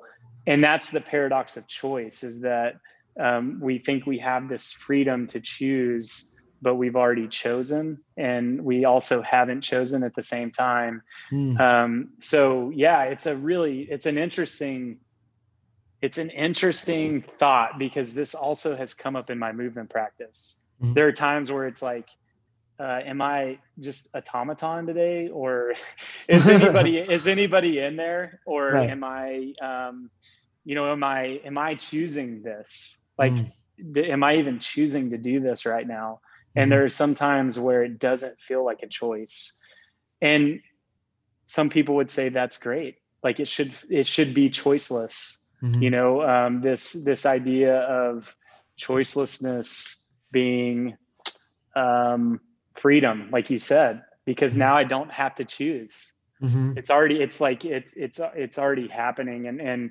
i think not to go too far down this hole either but i think it's interesting when you think of personal development along those same lines of thinking it's like is the person actually developing themselves or did these things just fall into place as a part of their you know kind of unfolding it's like right. if a if an acorn turns into a tree does a human just naturally kind of through certain experience it's like is there already something that's being developed into it's interesting. I mean, first, I would say with regard to free will, I think that um, the Sam Harris book, the Free Will book, I think is pretty mm-hmm. interesting. Mm-hmm. It's a really short little read, but I'm reading this Feldenkrais book right now, and kind of talking about like what you're close to is just the idea that like the more intelligent the creature is, or or specifically mammals, I guess, the more learning they require. Right. Mm. So like the the further down in like the intelligence chain, the less learning they demand. So like there are certain animals that are like like a more reptilian. Yeah. yeah, like a mountain goat is born and immediately knows how to balance and like walk on the edge of a mountain. You know yeah. what I mean? But as you start moving up the ladder, like the, the the the the animals need a little bit more of hand holding from their like relatives or their ancestors or their parents to help teach them the things that help them navigate. And as the animals highest up, the human beings, we actually re- require the most learning. I mean, it takes what nine to twelve months to learn to walk. You right. Know, some animals come right right yeah. out of the gate. And I and maybe I misread this, but he said something in this book basically that like if we didn't have the guidance, we wouldn't actually learn how to walk. Like we we even need to learn learn how to walk just from like watching people. Mm you know? Yeah. That the only thing that we're like born that we can do is be prepared to fall. Like the mm. thing the one thing that's like programmed in us to do movement wise i guess um is if we start to fall that we like round and bring our chins forward to like try to like protect our organs and protect our head. And they think and, and he was saying something like oh it's it's because we're you know so closely connected to monkeys and like you know baby monkeys would have been in trees and they would have been falling from trees or potentially falling so like that needed to be like ingrained from the beginning That's Um, interesting. Yeah, I mean, I think about what keeps coming up is this idea of plasticity. I mean, maybe, maybe arguably, it's like we're the most quote unquote plastic of all Mhm. the of all the animals in the sense that we can change and adapt and and we're the most general, you know, generalized. Well, that's what he said. he And- was he was just yeah. like just he was just like just think of all the things that human beings are capable of, ranging Yeah. from like playing music to dancing to doing a sport, and then maybe another direction would be like mathematics, and then coming back the other way like to poetry, like Yeah. all like the vast and this is and, and all of it is learned. No one can be born with it. Nobody like like the mountain goat that learns how to balance up on the mountain. Like we don't we're not born with that kind of skill. We have Well, to- that's yeah, man. It's fascinating. So I'm a huge fan of Jiddu Krishnamurti. If you're familiar with him, Mm. uh, he's it sounds he sounds very like this guru, Eastern robes and all that. He was just a he was a, a normal abnormal dude. Talk about a heretic. Um, this guy, he he was I think born in the late 1800s, died in the 80s. Um, but anyways, one of the things that's fascinating that he talks about that other, you know, traditional cultures have talked about is this idea of knowing, which is what you're you're you're kind of talking about knowledge and skill, and it can be anything from language to to knowing how to do a handstand, and that being separated from this intelligence that is apart from all of that. Hmm. And I think this exploration, again, it's a paradox, but is there a part of us that doesn't rely on any of that? Are you, is that, are you talking like then like about this like idea or this thing that like you know again that's written in all these these scriptures about like the true self or like the atman or something like the self that's like that that's everywhere yeah, so it'd be this idea of timeless, you know, a timeless self or a Mm. timeless, uh, a timeless source. Because if you know, um, if thinking and knowledge and skill acquisition is based in time, then there's also arguably a timeless component that we can connect with. And um, you know, it, I think it, that's just as interesting to me to think about this um, finite knowing or accumulation of knowledge, but also this infinite connection to something that is not related to time, space, or knowing. It's Mm. like um, it's like a it- there's a knowing, there's a felt sense or a connection, but it's not based on me or time or some sort of acquisition of meditation hours. Right. You know, it's it's uh, it's already there, and it's it's is- it's it's it's like the thing that the squirrels know that they but they don't know it. Exactly, and it's the thing that we know is there but like we actually have to like work or go through processes or or or, or spend time or or investment or whatever it is to get glimpses Well, and that's yeah, exactly. I think glimpses is a great way to think about it, and I that's kind of what I was referring to with the movement practice being it's there and available. It's the same kind of thing. It's like um, there there's knowledge and skill that has to be developed and acquired on one hand.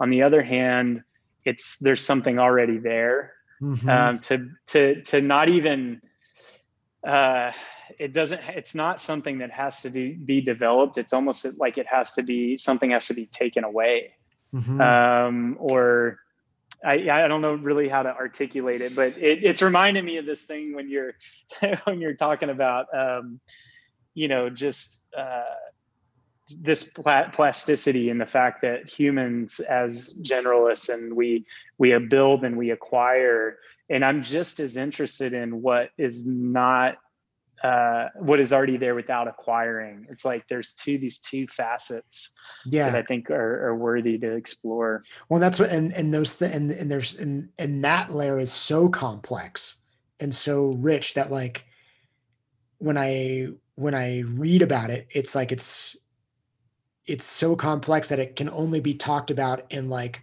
poetry or story yeah. you know? And to me that's when i realize that i'm reading or i'm learning about something that's like really rich well when it's yeah like it can only be and- talked to when it can only be talked about in story form that's when you're like yeah. well now it's some serious complexity like a like a like a Rumi poem or something. Yeah, and Yeah. that's like one of the verses. It might be the first verse of the Tao Te Ching, which is the the Tao that can be spoken or named is not the Tao, right? It's like Yeah. you're saying the word is not the thing, like that sort of context. But um, but yeah, man, I I I I uh, I think this uh, this also this line of thinking or this line of development and plasticity and and how we acquire new things it's one thing that refers me back to movement. And you may have had the opportunity to explore because i know you've been to some movement camps before but um, i think it's something that was explored when Stephen Jepson came Mhm. or the, the the you know the the old guy that does all yeah I, I, I wasn't i wasn't there but he was like he you know the the old guy i think he's like the he's like just the, doing the, all the, these the, different the, the man the man who never grew up or something or like stayed yeah on the never playground leave the something. playground yeah yeah Mhm. but this idea that I, I do wonder if a lot of the issues that we face now with the mind or the brain, I should say, and the nervous system are related to our lack of plasticity as we as we age and as we as we move through life. Mhm. You know, we become more, like you were saying earlier, mechanistic. We continue to do the same thing. We specialize in our even in our own lives, whether it's a a, a specialized generalist or something else.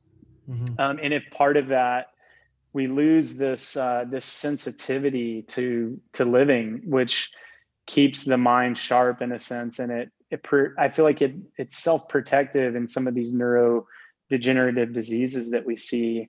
Mhm. Um, and so, yeah, I find all that interesting because uh, the further we, I feel like the further we move into what you're talking about, which is this big brain that we have, then the more we also continue to move away from these biological foundations that, um, you know, it's like, are we becoming something else? You know, this Mhm. whole technological argument, it's like we're becoming or have become something different, you know, like uh, techno sapien or something.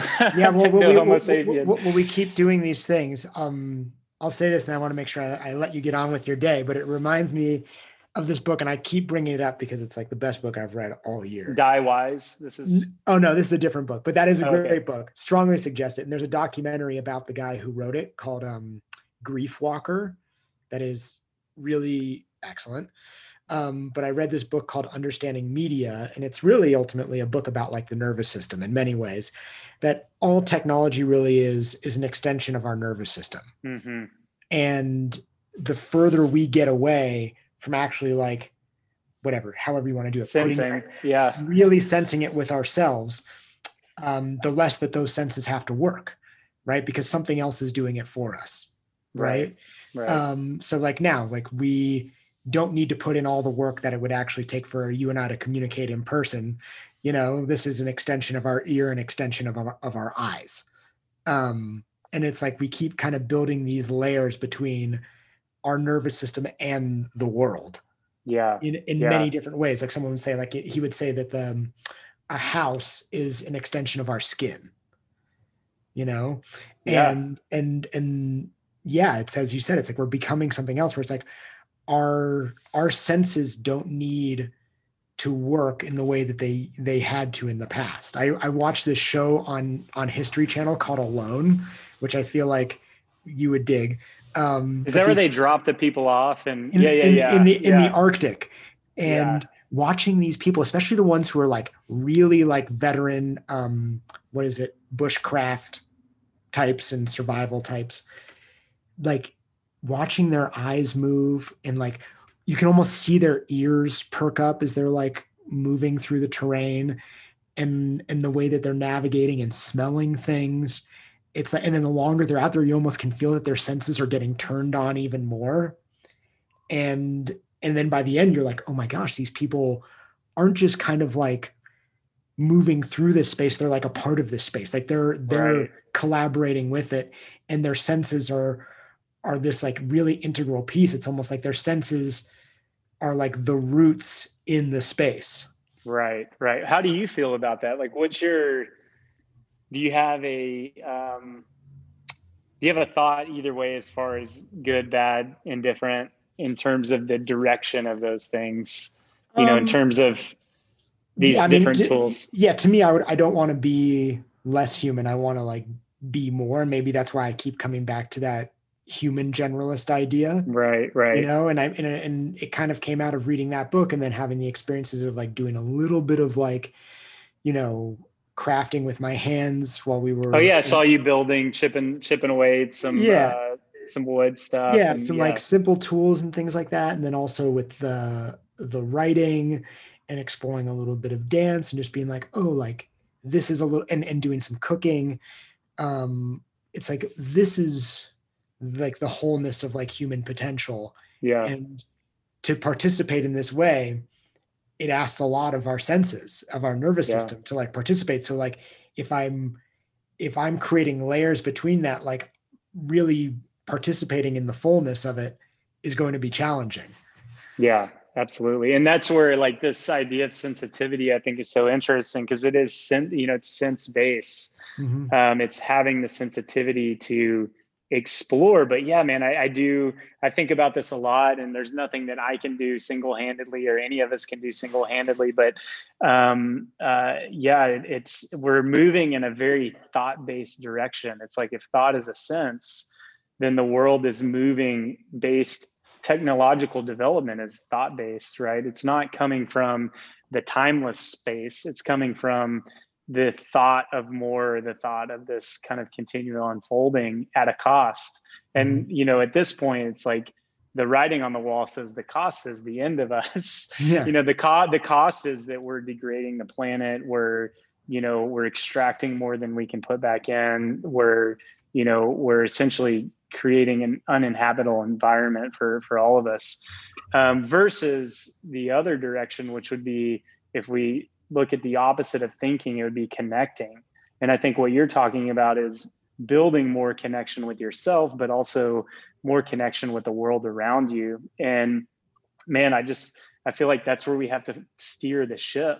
Mhm. and um, in a urban environment to me i'll go back to movement. I know we, we're like all over the place but in an urban environment i don't live i can't you know um, like i see some of the stuff that matt has on his ranch and i think it's such a beautiful thing to be able to have access to that and to you know explore with his kids and share those things because i think that's there's some richness there in um, that you don't get in an in an urban environment but you can in an environment in this environment explore yourself like movement wise and explore you know connection to local farmers and how you cook your food and share it with your community. And i do think that this redirect of connection with self and other has to happen. I just and I, i'm passionate about understanding that more with with not only my own self and practice but also just with our local community and then our collective community. Because i Mhm. see that as what we're all trying to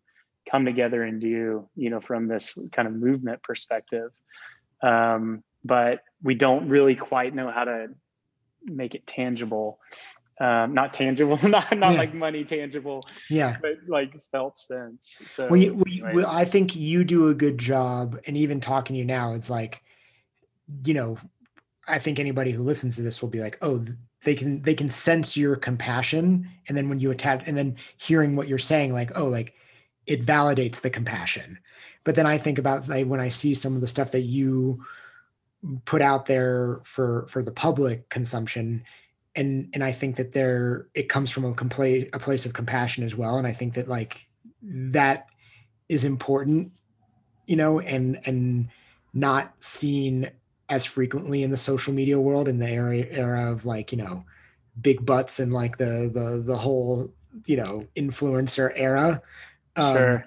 so i find it super refreshing and i think that you know it it continues to like perpetuate your message either directly or indirectly in a lot of the things that i see you make available to people. So i, I really appreciate it Yeah, thanks, man. And I, I, as you know, it's tricky. It's a tricky balance. I mean, you know, like Ido said, I had to have six pack abs and a one arm handstand before anyone would listen to me. Mhm. And so there's a, there's a, it's like that double edged sword thing. It's like, ah, don't, I don't want to put out another, um, I don't want to put out another video doing a handstand push up, but maybe someone will actually listen to what I have to say because I can do that. Maybe that's the doorway, the Mhm. entry. So we're all caught in this, man, and it's a it's a weird deal, but it's um, uh, I think some of the stuff that you're doing too, like with this podcast, it's like getting behind the scenes, as it's called. It's like. Mm.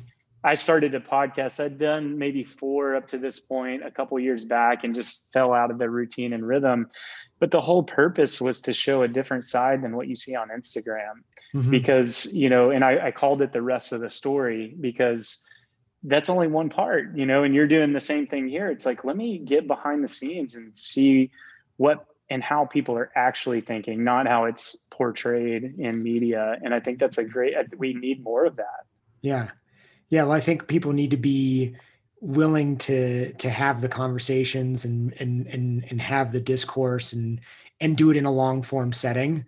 Yeah. You know? I agree. Because there's just, everything is so fast every and that's why i said it's like oh it's it's all about like the the the snapshots you know like i say like the influencers and the big butts or whatever. It's just like that's just you know it's like candy where it's like for something like this like you need to sit down and be like okay we're going to have like a four course meal. You know? Exactly. And and that's really yeah, yeah. and to me that's like where the where the rich stuff is you know? I think a lot about this book I read where it was talking about like, you know, when you compare like debates today versus debates, you know, a couple hundred years ago, you know, like the Lincoln Douglas debates were three hours long. The first yeah. person would speak for an hour, then the second person would speak for 90 minutes, and then, allow, and then the third, first person would come back and speak for 30. If you try to do that on CNN right now, people would be like, Are you crazy? Like yeah, it's all like channel. Yeah. it's all like, you know, they talk about zingers and things like that. But that's why people I think are misinformed and I don't think people yeah. want information, you know, and somehow though in the in the in this funky technology world where things are moving so fast, this one thing that has cotton on to to people who who are explorers is this world of podcasts, which has been like mm-hmm. the silver lining inside a lot of this like garbage that has come out. It's like the the pirate ship of the voice and getting that. Yeah, yeah, man. yeah. Yeah. It's so, it's it it the long form is uh I think of like you're saying too, even some of the Greek philosophical schools who just that's what it was. It was like, let's get together and see how we disagree. Yeah. And that's what this practice is, right? It's like let's or see where we agree. It's like I, you yeah. know, learn from you. It's like, wow, we view things very similar, but in some ways very different. And man, I need to I need to adopt some of that. And we just, yeah, I agree. We don't have enough of that yeah. in a, in a way that's like you know um, respected and thoughtful. So when, when i think that um, in the movement culture i think sometimes people i think they allow the curiosity to vanish. I think that that they they they get stuck on the certainty of certain things. And i think that's why mm-hmm. people like handstands and they like qdrs and they like one arm chin ups because there's a certain kind of certainty there yeah. It has a name, it has a definition, it's supposed to look and feel a certain way. And, you know, I, I challenge everybody to like n- not lose the curiosity. You know what yeah. I mean? Like the curiosity is super important in the in the in the feeling of being an explorer as well as a craftsman. You know, I yeah. know that in movement, like that term craftsman gets used quite a bit, and I don't not like it, but I think that there's something to also being uh, an explorer and maybe a bit of a pirate as well. Um, yeah, yeah, you know. But I think that I think that you know I I I want to share that with people to be like, listen, all I'm doing is making educated suggestions. I'm just you know I've got some information, so I'm making guesses based on that. But none of this is certainty. So I make sure you stay curious and see what what else kind yeah, of like yeah, and and know that we make mistakes every day, all day. I mean, yeah. that's the other thing. It's like for someone who has a honed practice, it's like we're always screwing up. Like, yeah, that's how we actually hone it. Yeah. you know, I mean, mm-hmm. so um, it's just not as it's just not as glaring in this practice, at least in like jujitsu. Yeah. When you're honing, you're getting choked along the way, and it's very clear that like, exactly. well, they're trying to learn something. But here it's well, like it's and, not as yeah. Yeah, and that's you know Ido again to refer back to him. He's like people say, "Hey, why haven't you put out a book?" And I, it's what you're talking about. It's like he's not willing to say hey i'm certain this is what it is. Mm-hmm. and once you do that it's like you solidify it. Doesn't mean there's not value in it but there's still so much uncertainty. And i think like you said being okay to live in that space is is um man that's that uncertainty and with it not fear but curiosity because you can Mm-hmm. be uncertain and fearful all day and i think Yeah. a lot of us are it's like oh my god when's Mm-hmm. this going to be over this is scary whatever or like huh like what what's new here like what wow this is great a new a new way to look at things let me see what i can figure out and find Right. yeah i think that's a great message Yeah, we'll get shirts that say "Stay curious." yeah well it's funny i was going to send you i already thought about it when you said it but on my way home there's a little i think it's a montessori school and uh, montessori school and on the on the placard it says stay curious and i was Really? just gonna i was gonna text Oh, it to you That's I so mean, cool. what a great what a great thing for a school, right? Yeah. That's it. That's it right there. It's like Yeah. Curious George. We need to promote more of that. I Yeah, man. totally agree. So- If people want to practice with you, what's got to happen, and how, and what, and what's available for people who are local and people who are living far away. Yeah, they have to be curious. That's the, that's our first thing. I mean, um, uh, so we've got a big wide net at the moment. So the net is you come in and maybe try some of our foundations classes online, which are once a week, uh, every Saturday. Um, if someone makes it through a month of that and they want to bump up to an online all levels class, then you can sign up. But we don't really do drop ins. So it's not like, oh, yeah, I want to pop into that on a Tuesday. It's you commit for a month and you decide after that whether or not you want to continue. So we have uh, foundations, all levels online, and then we have uh, all levels kind of online and in person. And that's all just through movementstandard.com, movement standard on uh, Instagram, and you can reach out and send us a message. But it's very, it's a very simple filter that allows people to kind of either take a taste and not have to spend a lot of money, or um, once they have, they can decide whether or not there's something there for them and they want to learn with us. Mhm. So um, yeah, that's it's that's about it at the moment. Well, I, I I like that. I like that approach. I hope that um once uh you know there's some openings here, we'll have to make a trip to Dallas. I don't think I've ever been to Dallas. Man, come to Dallas. I tell you what, I started going to Boulder about 12 years ago. I go at least once a year. Uh-huh. And my wife went to school there. And then about six years in, uh, after I had trained with Ido, Matt's like, oh, I'm opening a space here. And so I was like, oh, this is perfect. We go there every year. So I love Boulder. I'm always in Boulder, but I'm trying to always get people to Dallas. So Yeah. anytime, man, you've got a place to move and stay. And yeah, come on down. Well, I, I'm I'm gonna hold you to it. As soon as the you know the world makes it possible, we are going to make the trip, and maybe we'll even do like you know uh, like a semi-extended stay, like maybe a month or something. That'd be awesome. So let me ask you this, if you don't mind sharing, are you planning on staying in Boulder? Like, are you, have you decided or what's your, Um, we we haven't decided yet. Um, we know when Matt and I chatted about it, we we both agreed that like it made sense to just like do like a three month commitment to see like how it works and feels and everything. sure. Um, but I think with like the impending restrictions that I think are coming and and the continuing like of lockdowns and things like that, it may get challenging here in the next few weeks, Sure. month or so. So I think that that will dictate kind of like what we do. Like, you know, for instance, like if, you know, they end up having to cut way back on classes, it may not make sense Right. Right. uh, for me to stick it out. Um, but I, I, I really don't know because I do like it here and it's beautiful and It's a great I- place. yeah. and I do enjoy getting to, to to teach the people here, and it's been really great to get to teach people again in person after like months of not. sure. Um, but I'm also I'm super excited about the idea of like not being stuck anywhere. You know, so like you know, Yeah. seeing you and and seeing your space in the background and hearing you talk, I'm like, man, yeah, it would be amazing to like go and hang in Dallas for a while. Yeah, and- man. and I interviewed um some people in Toronto, and I'm like, you know, both my wife and I we have uh, Canadian passports, and we were like, oh well, maybe we should go to like Canada for a little while too. I don't know. It's like this weird time where you're just like, well, if you don't have the baggage, then it's like Yeah. maybe maybe move, it- ri- move it around. yeah, ride the wave a little bit. So I, I think we'll see. You know, and I think in the next two or three weeks we'll we'll make a little bit more of a, a harder decision. Yeah. Um, but it'll also be, as I said, like I think in that amount of time, especially after Thanksgiving, I think we'll have like a clearer idea of like where we're headed in terms of how the the virus stuff is going to be that, yeah. managed. So yeah. maybe I will be here when uh when you make your next trip, but Yeah. maybe we, I we may- come up at, Sorry, we were there last. We were there last August, not this this one because Mhm. obvious reasons. But yeah, we're usually there every year because my wife's family is in northern Idaho. They're in Coeur d'Alene, so Okay. it's in it's right in the middle, and so Mhm. we make a stop. But yeah, man, if you're there, let's uh hang out and move and philosophize and solve the world problems. Yeah, exactly. Yeah, we'll start working on our book. Yeah, there you go. Yeah. Dude, I can't thank you Uh, enough for doing this. It's so cool to uh. To connect. Uh, this is the conversation that we didn't get to have uh, two and a half years ago. We just had our like quicks, like hellos, like oh, good to see you finally. yeah. Hey, I've seen you thing. before. Yeah, yeah. Yeah, yeah. You look better in person than on Instagram, type of thing.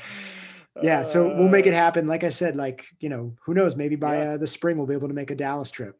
Oh, we'd love it, man. The students would love it. And yeah, um, in the meantime, stay safe, man. Take care of yourself and uh, good luck. I saw you're starting some online stuff back up with uh, Movement Brooklyn. So good luck with that. And yeah, man, wish wish you well. Stay warm. Tell all the guys and Leah that I said uh, hello from Dallas. Will do, man. I will talk to you soon. All right, man. Thanks, Kyle. Talk Bye. to you soon, man. Bye.